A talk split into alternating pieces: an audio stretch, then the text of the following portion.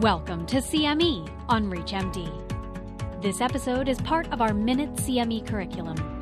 Prior to beginning the activity, please be sure to review the faculty and commercial support disclosure statements as well as the learning objectives. Connective tissue diseases, identifying patients with pulmonary hypertension.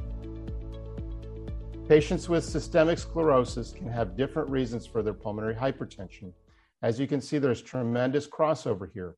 They can have group one or PAH. There can be patients with significant interstitial lung disease, and those folks fall predominantly to group three.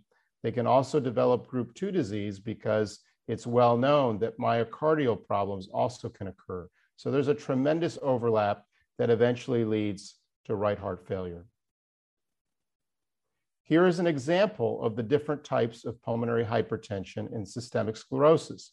On the left, you can see a patient with interstitial lung disease. In this case, it's much more diffuse than limited. Their very abnormal lung architecture is present. There's reduced vital capacity, and these patients are chronically hypoxic.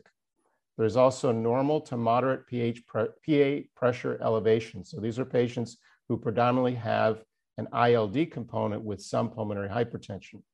On the right, on the other hand, is somebody with pulmonary arterial disease. In this case, limited considerably is greater than the diffuse type of disease. There is normal or minimally abnormal lung architecture. There's mild basilar fibrosis often. There's very low DLCO and a normal vital capacity. And there's evidence of right ventricular dysfunction.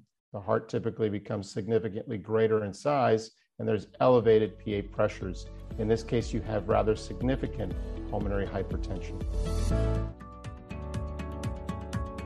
You've been listening to CME on ReachMD. This activity is jointly provided by Global Learning Collaborative, GLC, and Total CME Incorporated, and is part of our Minute CME curriculum.